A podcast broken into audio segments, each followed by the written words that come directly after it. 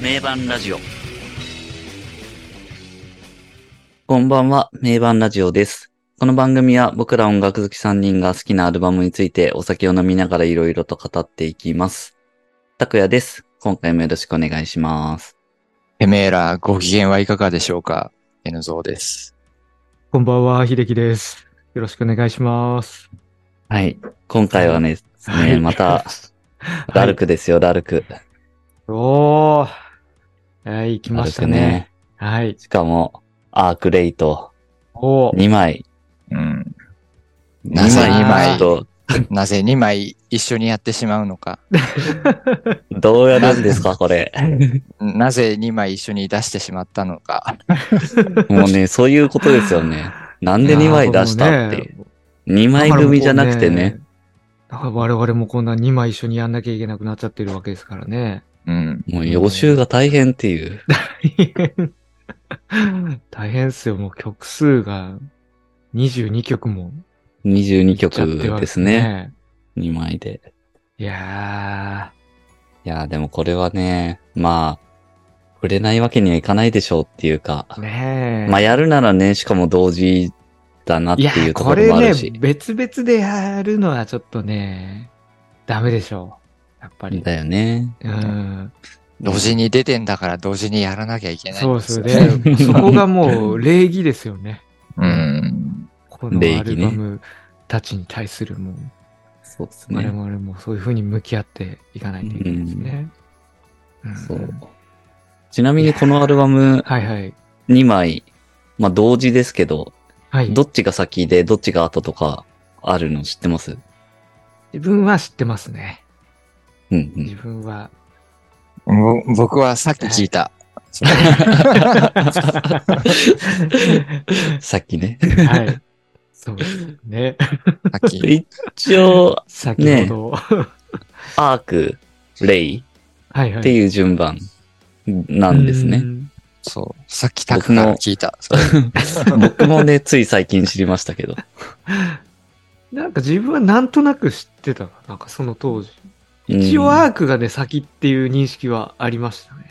はいはい。あ、そうなんだ。はい。その認識はありました。うんへえ。アークが先でレイが後って。うんうんあそうなんだね。レイアークの方がなんか語呂がいいけどね。 レイヤークってあアニメあったよね、なんか。ありそう。レイヤーク。レイヤースですよね。レイヤーあ、ス。レイヤースか。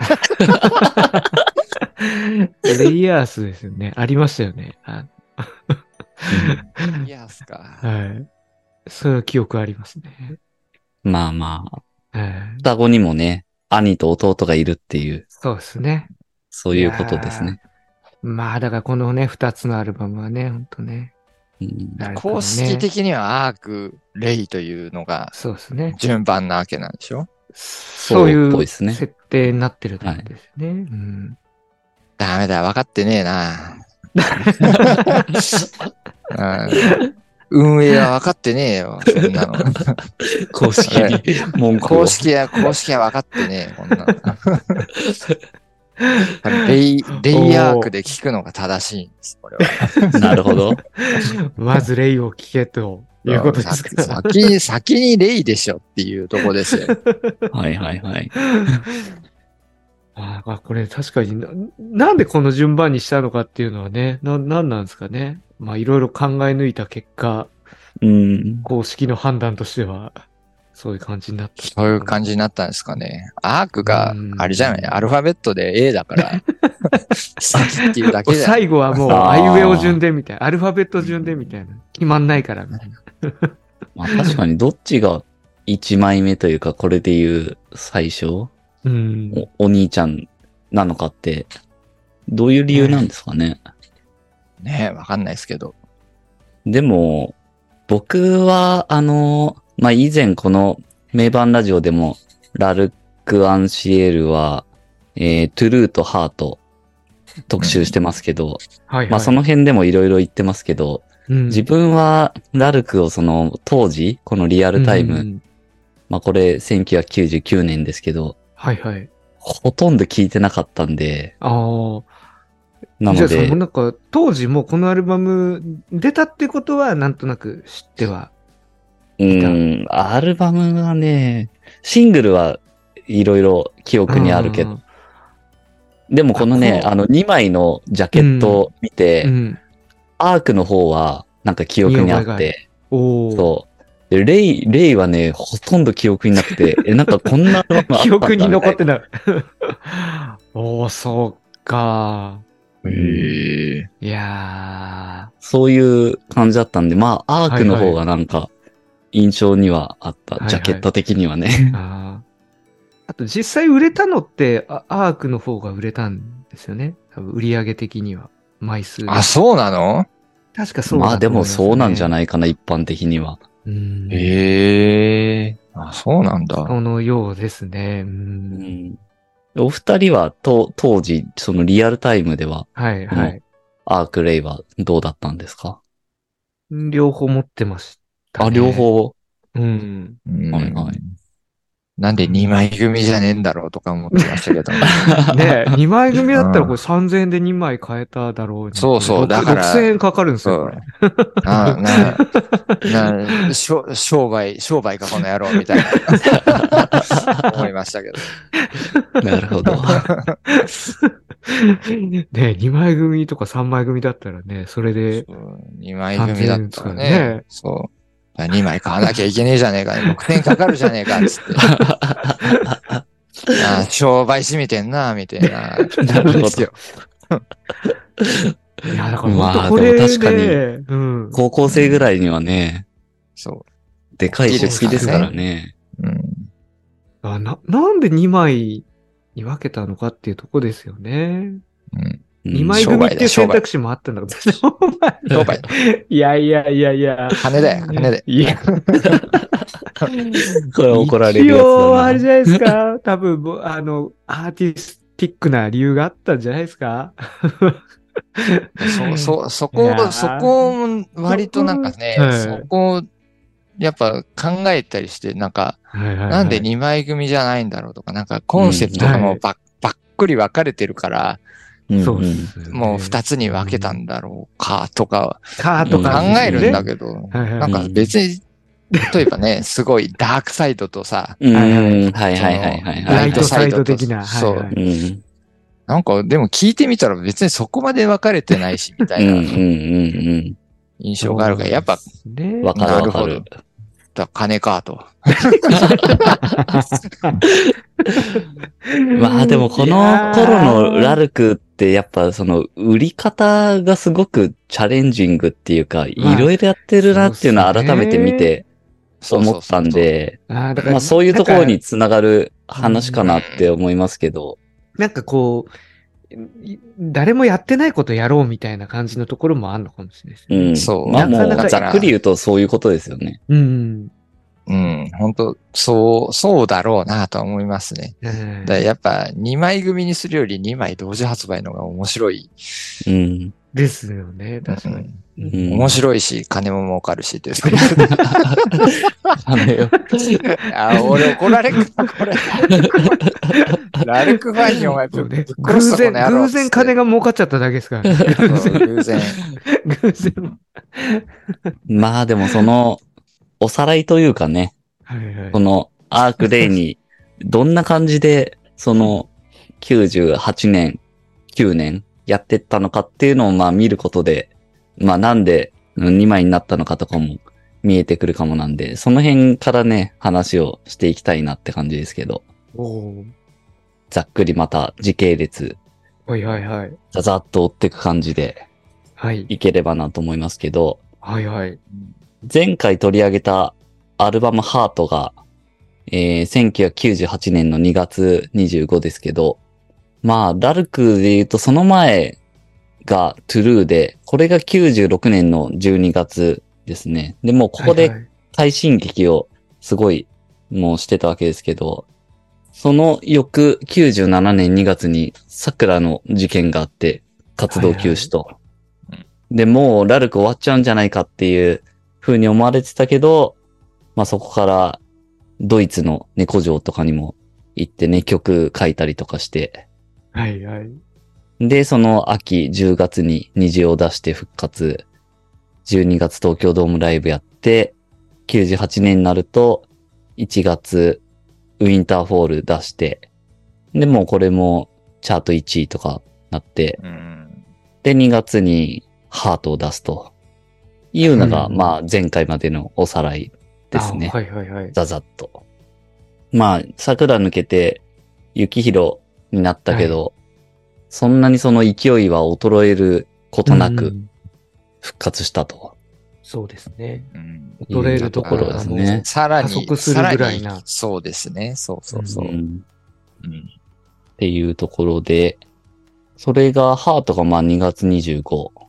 うんで、そこから1ヶ月後なんですよね。3月25にはい。もうシングルが出てるとはいはいはい。いうところで、ダイブトゥーブルー。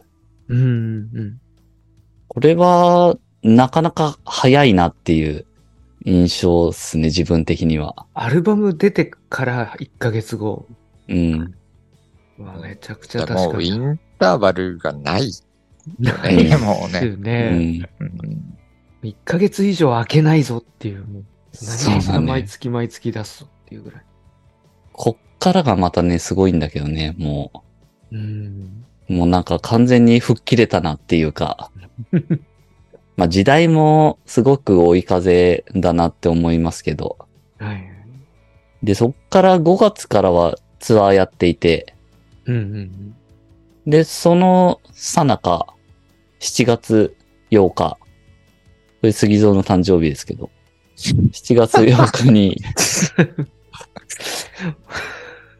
7月8日にあれですね、3枚同時シングル発売。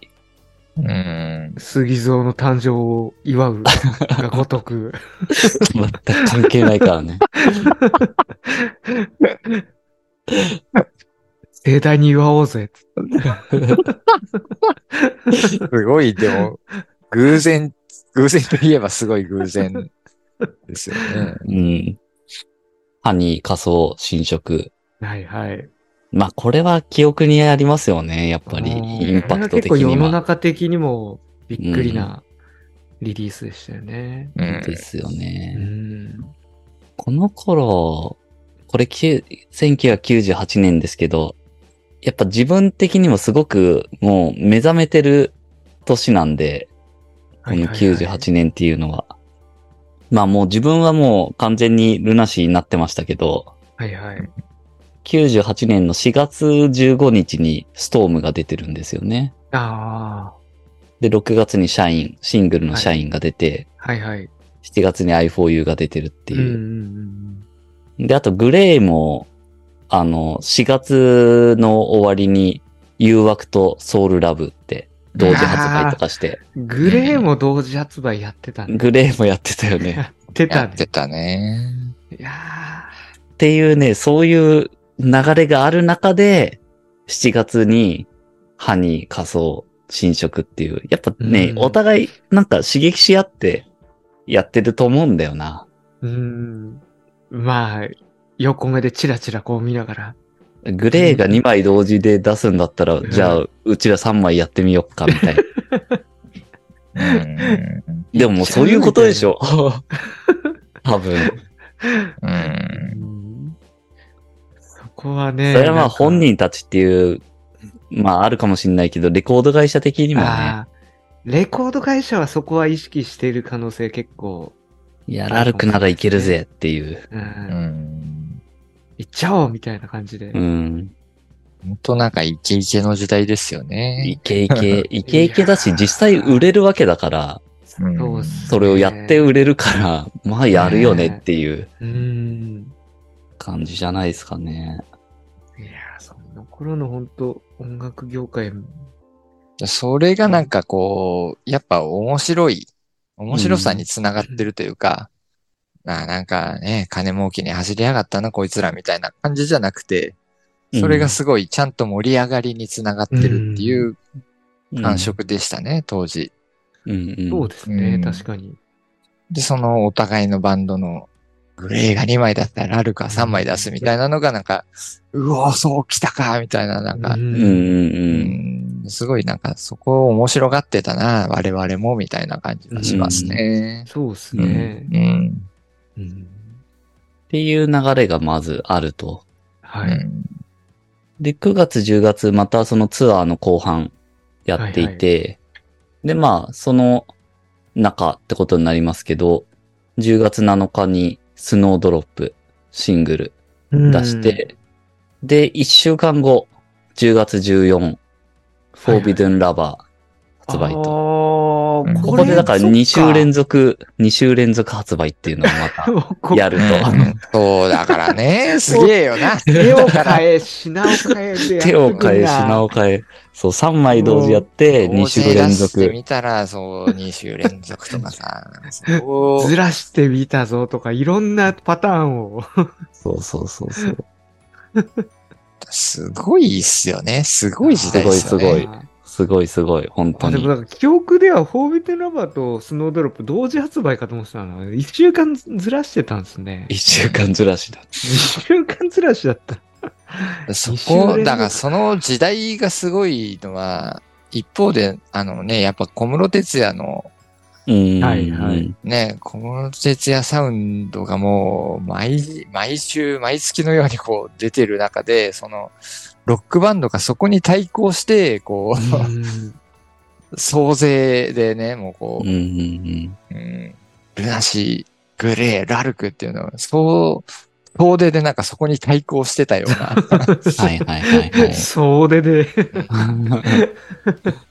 そうっすよね。うんそう、そういうのがなんか面白かった時代だなって感じはしますよそうでねす。ね。うんそのシン。ーンとシーンの対決というか。うんうん。ね、本う当んで、みんな CD やっぱ買ってたからね、この時。うん出たなぁよくそんな金あったなぁと思いますね、今。どうやって買ってたんだろうな、やっぱそれがね、うんなんか娯楽の、娯楽、そそううだうんだねか。ら CD を買うっていうのがその一番の娯楽であるし、うん。はい。で、でそこに自身のアイデンティティを託せるしっていうところうんで、うんうん、そうですね。おおうんぼ僕はこれを買うのが、こううん私という人間なんだっていう、うん。う。うんんね。私はこれを買うのが私という人間なんだっていうのがなんか、そうですね。うん、うんわかるなそこになんかわかる自分のアイデンティティを託すっていうのがすごいあった時代ですようね。ん。そううですん。ね。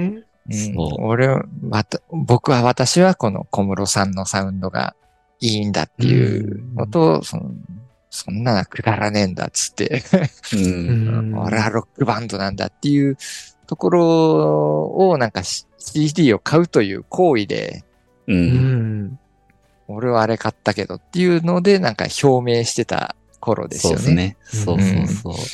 だでその、CD の棚にこう並べて、そうそうそう。そうそうそうそう。見合っそて、こうそだからその所有、所有するっていう、そこのところがやっぱ今と全然違うのかなってういうう。んそうですね。サブスクのもう時代になっちゃったから。うんうん。そこでなんかこうね、その棚を見て、あ僕は私はこう、ルナシーとか、ラルク・アンシエル、うんお好きな人間だっていうところで、こうね、うん 満足感を得るとか、うんそうですね。で、私は自分は、あの、アムロちゃんとかさ、TRF が好きな。で、うん。そう、そういう人はそういう人で満足感を得るっていう、なんかうんそういう時代ですよね。そうそうそうう。ん。そう。ですね。うんまあそういう時代背景もあってね、こういうリリースのなんかペースというか、うんなってるとうん。いうのが98年でありますけど。うはい。んで、まあその後、99年、あの、その後はアルバム作りにもう入ってるっぽいんですけど、おーリリースのところだけ先に、えっ、と、言っちゃうと、99年になって4月21日にヘブンズドライブ出して、で、あそっか6月うん。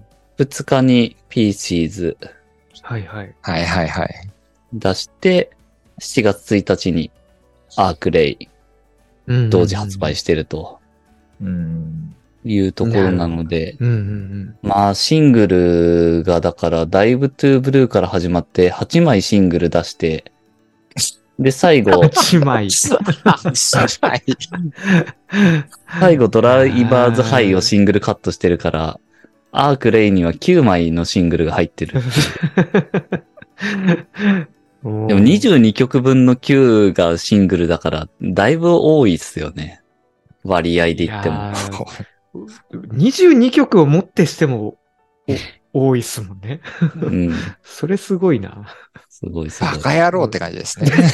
どんだけシングル出してんねんみたいな。いや、でも本当にその、シングルっていうのが、改めてなんか、すごくこの、ラルク・アンシェールっていうバンドの特徴っていうか、まあうん前の回でも出そうそうそうそうてなんまでしたすけよ。ど、やっぱラルクうんそうなっんですてよシングルアーティストだなっていう、そうなんだよ。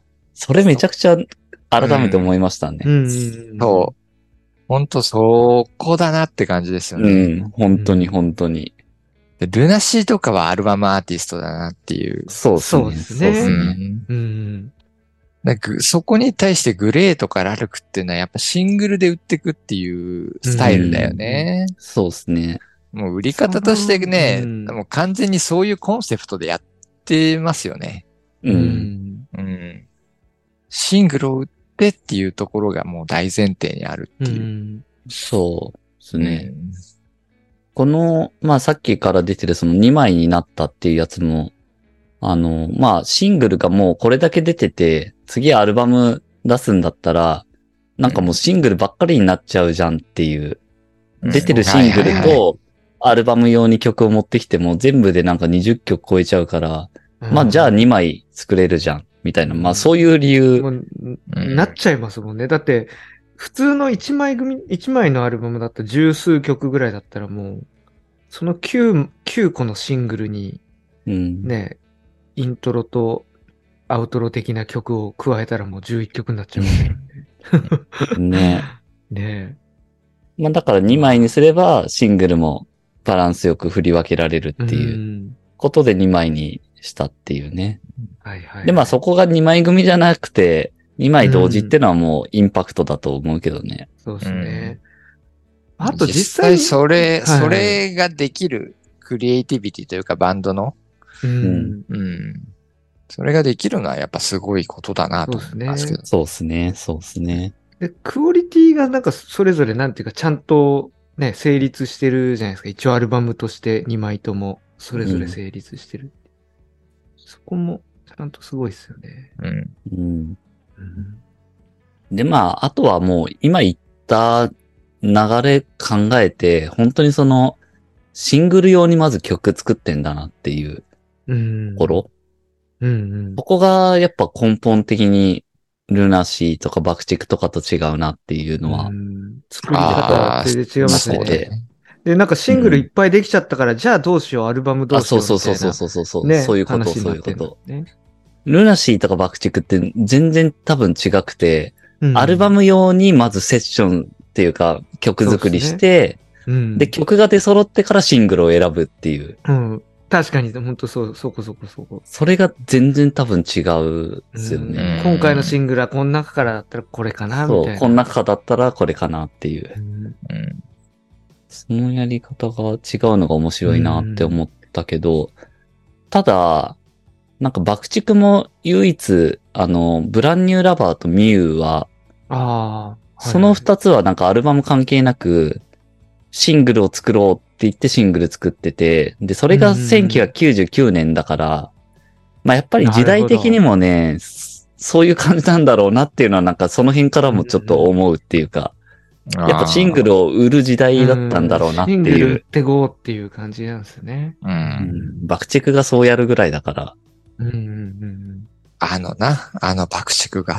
そううんうん。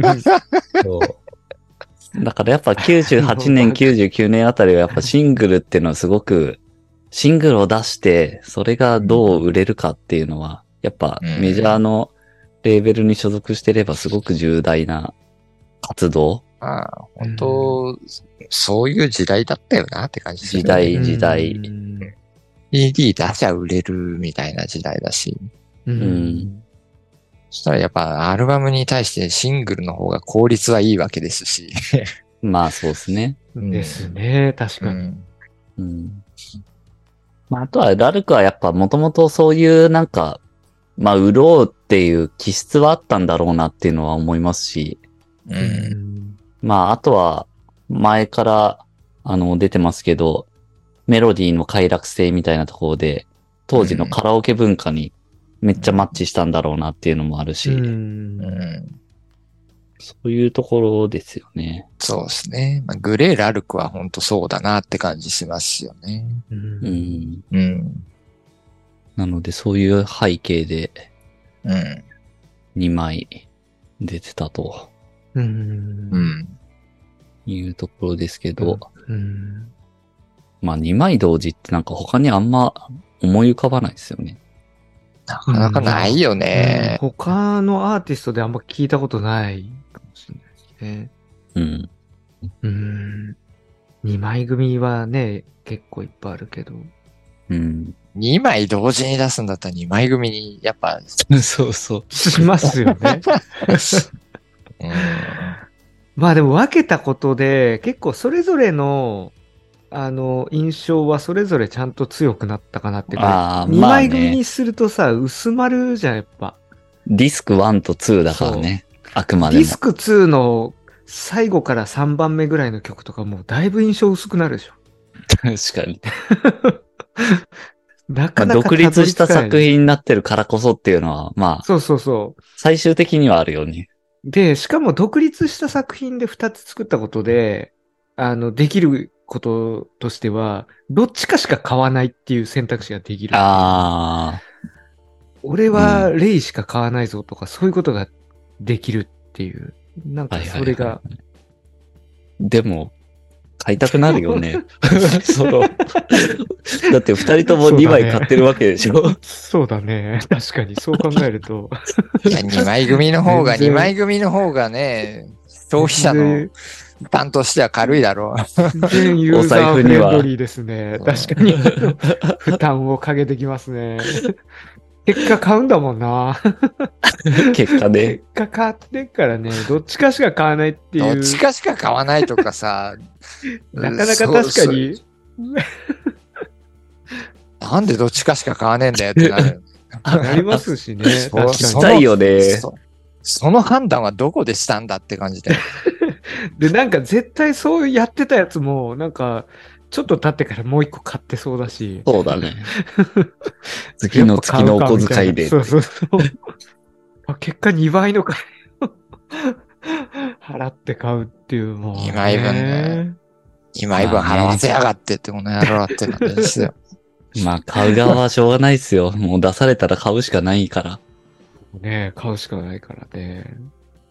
いやー、なんかね当時本当なんか買ってたな、なんだろうな。うん。二人は当時からどっち、どっちが好きとか、どっち派とかあったんですかありましたね、やっぱり。うん僕は完全に霊霊派ですね。想像通りですね。ですよね。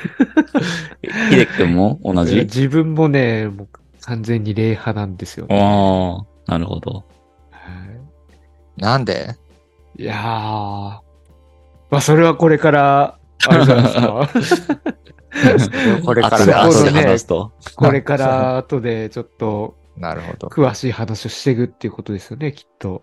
一般的には、あアークの方が売れてんでしいや一般的にょはね、アークが売れてるっていうのも、うん。売り上げでそう、まあね、わかる、わかるというかわかる、わかるんですけどね。うん。シングルの違いなのかなだってあんまり判断、ん買う前に判断する要素ってどこまであるんだろうって正直思いますけどね。いやーまあもう確かだにって、うんあーアークはもうさ、初っ端から3曲目ぐらいまで一気にシングル来てるわけでしそょ。うですね。シングルいきなり3曲連続ぐらいでき てて、やっぱ一般の人はそっち買うんだよっていう。でやでやっぱその入ってるシングルも結構、なんていうんですかね。うん。あまあでも、あうあ。ん、まあ、フォービズンラバーはあれとして、そうだうね。ん。だダイブトゥーブルーにしても、ヘブンズドライブにしても、ピーシーズそうにでしすてねも、やっぱうんすごいポップはいにはいはいはい。やっぱりあポップですね。明るく聞こえはい。るのがそっちに入ってて、ううんん。それがそこに入ってんならそこを買おうっていうのが一般の判断だと思うんですよそねう。ですね。なるほど、なるほど。だから例の方は、はいはいはい例の方はもう、しょっぱなから死の灰とかさ。そうですねいきなり。タイトル、ラインナップ見たときあもう、もう死の灰って、もう、最初に死の灰っていうの も、もう、これはダメだっていう のは、 やめとこうこれがね。ね、そうなんかこう、一般的な感覚からすると、そう、普通の人はそういうことですよ。これ絶対暗い曲だろ、みたいな。 うんちょっと思ったのが、その売り上げが違うってことは片方しか買ってない人結構いるんですね。 まあ そういうことだね。よく考えたら。いや、まあバンドキッズとか、そういうすファンとかバンドキッズはまあ両方買うんだろうけど、本当の、うんまあちょっとラルクでも買ってみようかしらみたいな人は、うん。まずは1枚買って、まあそれで満足。22曲も聴けねえよっていう人だよ ね、やっぱ。そうか。うんまあだから、そうですね。これは2枚組じゃなくしたことでのうん面白さではありますよね。うんうん。まあでもめちゃくちゃ売れてるね、数字見ると。初動で150万枚とか売れてるってすごい ね。同時リリースで、え、それ、えっ、と、アークが2つ合わせて、いや、アークが二つ合わせると300万枚いってるからね。やばいね。初動でね。初動。やばいね、これ。もう、本当に。うん、やべえっすよね。ちょとやべえっすね全こ然れ違いますうね。ん異次元の枚数いってますね。それうん。すごいすごい。いやー、ばいさ。すが、さすがですね、本当に。さすがですね。うん。いやいー。やーまあ本当にこの時の勢いが、だからめちゃくちゃすごかったってことですよね。そまあ、こんだけ売れれば出すよなっていう。うんうん。それがなんか見込めると思ったら、やっぱ2枚組にしてはいはい。 150万にするより、2つに分けて、うんそれぞれ150万のトータル300万っていうのは、考えますよね。やっぱまあ金、だよ。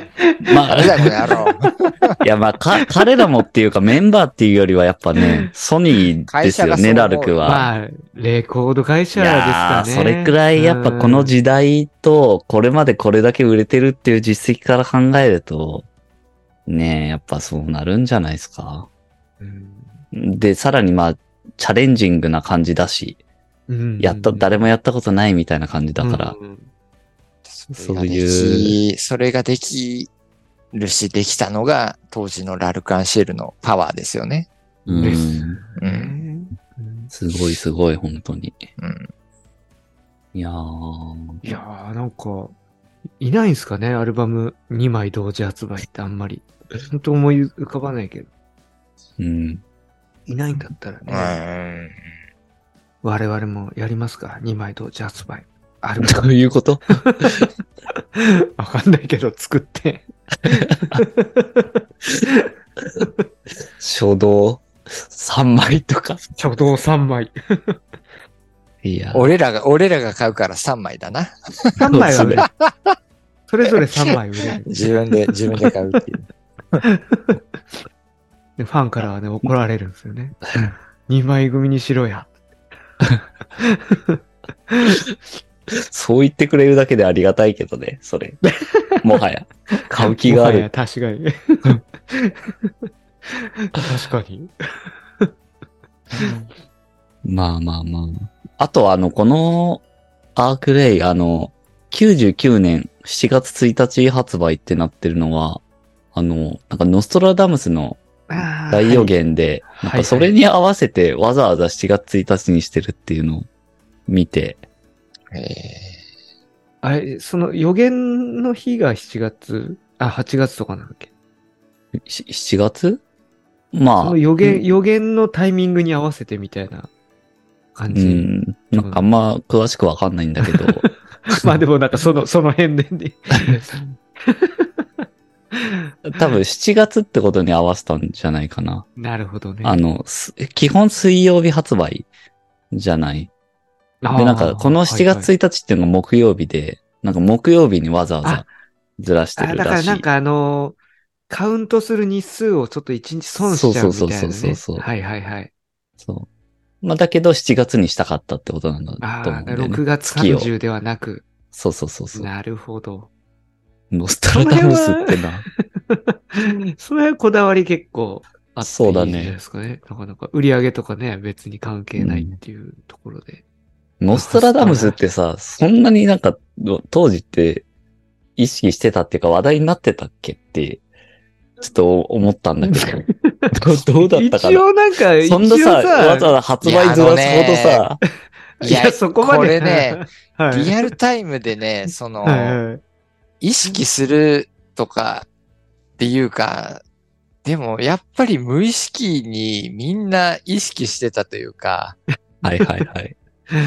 実際に滅亡するとはみんな思わないけど、なんかこう、なんか人類のなんかね、はいはい共通意識として、そこがなんか刷り込まれてるみたいなのはちょっとあったかな。とは思いますねはいはいはいはいはいはい。まあ、世紀末思想みたいなことですよね。はああ、そうそうそうそいはいはい。。う。で実際に世界が滅亡するとは思わないし、うん。で、別にそこで何が起こるとも思わないんだけど、うんうん。でもなんかその、心のどこかでなんかこう、なん、何か引っかかるじゃないけど、うん。心うのんどこかそういうの、は、そうそうそうそう。だか願ってる。ら本当その、今、タクが言った世紀末思想的な感じで、なんかあったよねっていう、うんうんうん。共通なんか幻終わりに幻向か想ってだるとっ思うていんだうけどか、。その、うん、本当幻想だと思うんだけど、うんうんうん。共通幻想としてなんか、世紀末思想っていうのはあったなっていう。うん。なるほど。うん。だからその、やっぱ、世紀末的なうんんのはやっぱ、その当時はやっぱ多かったよね。そういう表現というかさ。はい。うん。まあそういう曲も、ルナシーもあったりしましたしね。うん。うんん。まあ、ノストラダムスっていうよりは、石末思想みたいうんう。なんうんん雰囲気かな。何があるとは思ってないんだけど、その9099的なね。ね。そうですね。ね、そうですね。2000年問題とかもありましたからね。うん。ううんん、そうそうそまあなんか、自分は絶対平気みたいななんか感じもありつつ、なんか、どっう。うかん。気にはなってるっていうのはありますよね。うん。恐怖の大魔王がね。うん何だったんですかね結局何にもなかったんですよね、一切。ノストラダムスってでもなんか、正直自分的にはなんか、ちびまる子ちゃんぐらいでしか聞いたことないんですですけど、 なんか結構言われてましたっちびまる子ちゃんで出てけきてたの。ちびまる子ちゃん出てきてて、あ、そうなんだ。なんかその印象がすごい強いけど、なんかそこまで話題だったっけなーってちょっと思いましたけど、まあでもそのタイミングだったよと、7月。うんまあ本当幻想だと思うんだけどね、そういうのって。うん、うん。うん。でエヴァンゲリオンとか、はいはいあと、オウム真理教とかもそうだけど、ああ、うん。本当なんか、一つの幻想を抱いてたっていうのは、あるっちゃあるなとは思うんですけどね。なるほど、なるほど。うん。なんか破滅的な思想を、うんうん、うん、うん。うん。 実際破滅するとは思ってないんだけど、そういう破滅的な幻想を抱いてたのは、なんか時代的な空気として一つあるかなとは思うんですけどね。うんなるほど。まあなんか、わかる気がしますね、当時を。生きたもの。として。うん。ねそういう時代ですよね。んそ今のの二十歳そこそこの子、人たちは生きてないんですもんね、その瞬間には。それすごいな。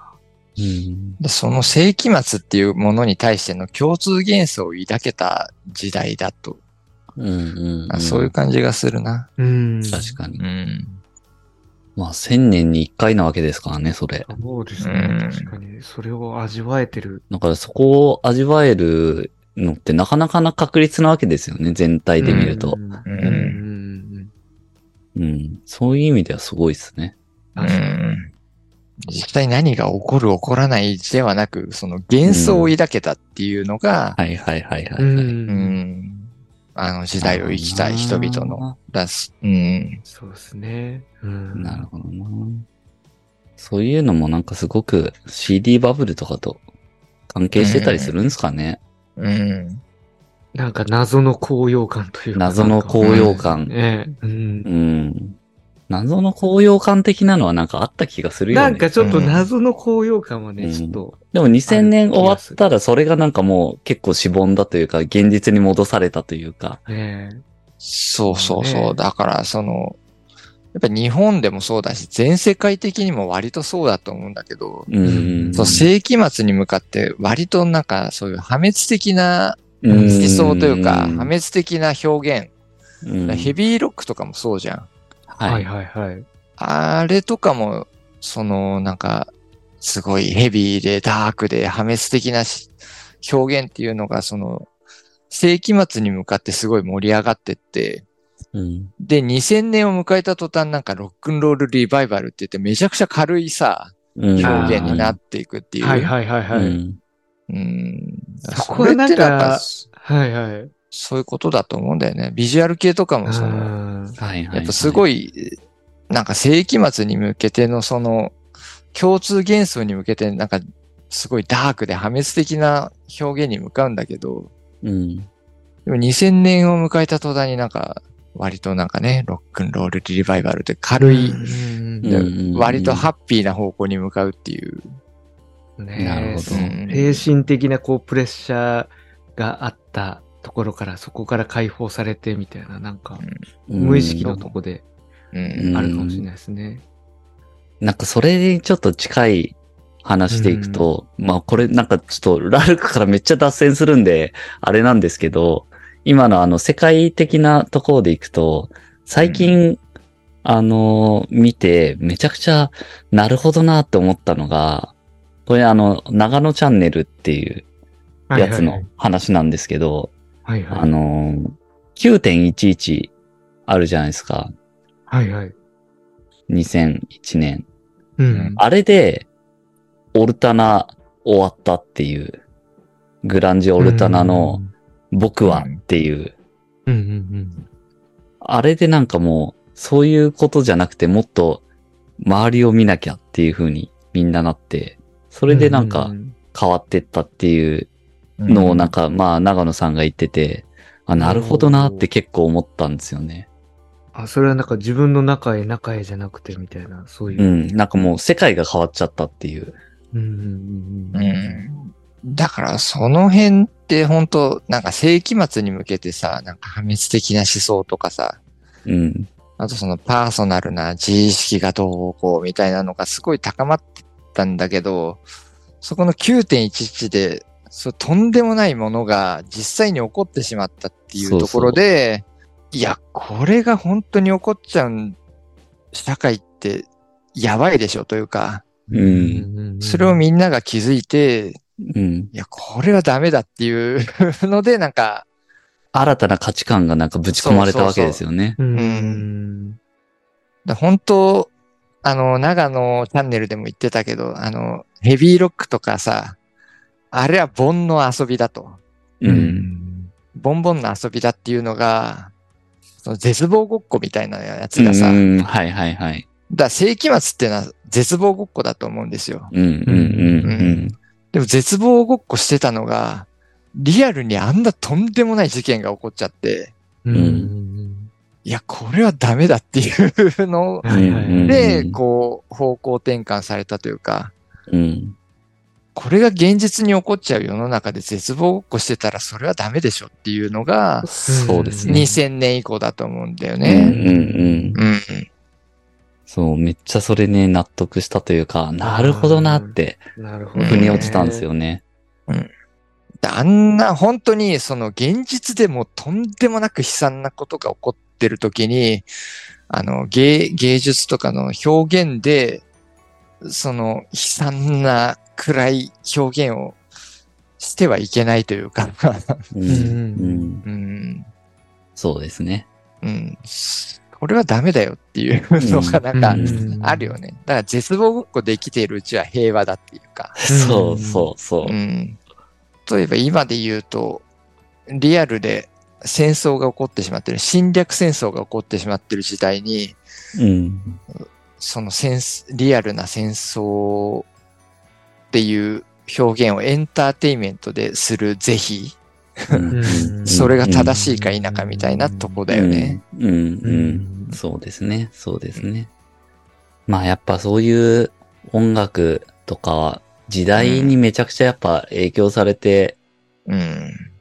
まあ、その、中身の作品もそうですけど、売り方も含めてうん。変わってくるなっていうのはもうう、ん。めちゃくちゃ話広がりましたけど、うん。思うところですね。なんか。うん。まあたまたまかもしれないけど、この、ね、アークの中に、真実と幻想とっていう曲がう入っん。てて、うん。まあそこも、うん。そうですね。うん。うん。だからその9.11がある以前うん。は、その世紀末的ななんか思想はあるんだけど、うん。やっぱどっか牧歌的だったんだよね。うんうんうん。やっぱ、平和を享受してるというか、はい。あうの、んノストラダムスの幻想もやっぱ平和だからこそうーん。の幻想だと思うんだよね。はいはい。平和だからこそ、あーなんか、この世が終わっちゃうんじゃないか、あー怖い怖いっていうう、ん、うん、うん、そこをエンターテインメントとして楽しめちゃった時代というか、うん、うん、う。うんんまあ、つなんだろうな。それが本質な気がするな、うん本当に。うんあー怖い怖い怖い、えーでも、えーっていうのを楽しんでたうのん。を楽しんでたのが、あれ以降、いや、それマジで世界ぶっ壊れるっていうのがすごいリアルになっちゃって、うんうん、うん。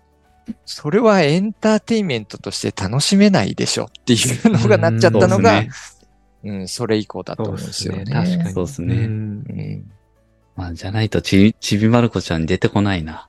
うん。うん、幻想だと思うんですよね。だからそれが今の時代にも割と通じるというか、うんそのロシアによるウクライナ侵攻っていううん。本当侵略戦争がリアルになっちゃってるとこで、うんその戦争とかそういうのをエンターテインメントとして消費していいのかっていう。うんうんう。うんんそうですね。うん。確かに。なるほどな。うん。いやー、そうですね。この時代はやっぱ本当にいろいうんろ考えさせられる時代だなっていううん。うんところですね。うん面白いな。うん、結構転換の時期っすよね。転換転換本当にうんうん。まだその牧歌的な時代だったとは思いますよ、90。うん、八こ年こはだからまだそうってことですよね。うん。うん。まあだから、死の灰とか、なかなかその後は付けられないタイトルってことですよね。そうそうそうそうそうう。んそうそうそう。確かに。うん。それがあなるほのどな、 9.11以降にやったら、うん。これはちょっとまずいだろう。あー確かになんかいろんな別の意味がなんかこう乗っかってきちゃう感じありますよね。うん、ううんん。ですね。難しいです幻幻想として消費できた時代かなって感じはしますよね。うんなるほど。いやー、ねまあその辺の時代性も含めてね、こう見ていくと面白いっていうところで。うんこのね、ノストラダムスの予言の日に出たっていうところからね。この話に。まあそう、そこは狙ってんだろうけどね。ね。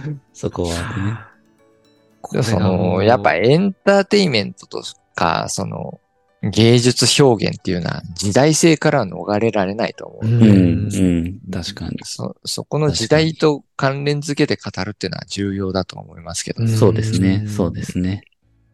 はい。で、やっぱりその日に出したっていうのが、こう、今ね、今のここでこういう話になってるってことは、やっぱりうん。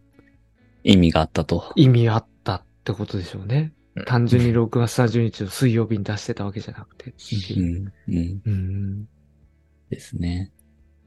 はい。なるほどね。まあそんなアークレイですけど、はいはい。次からはじゃあ、曲いきますかね。やっていきますか。はいや。いっぱいありますから。一応ね、このアルバムが出てくる。いっ ぱいありますからね。曲がいっぱい出ますから。まあ今回はね、いや、とりあえずこの2枚やるよってことで、このアークレイ全般的なところをいろいろ語りましたと、時代背景含めて。ははいい、はいまあ次からは曲入っていきます。よろしくお願いします。はい。次回へ続きます。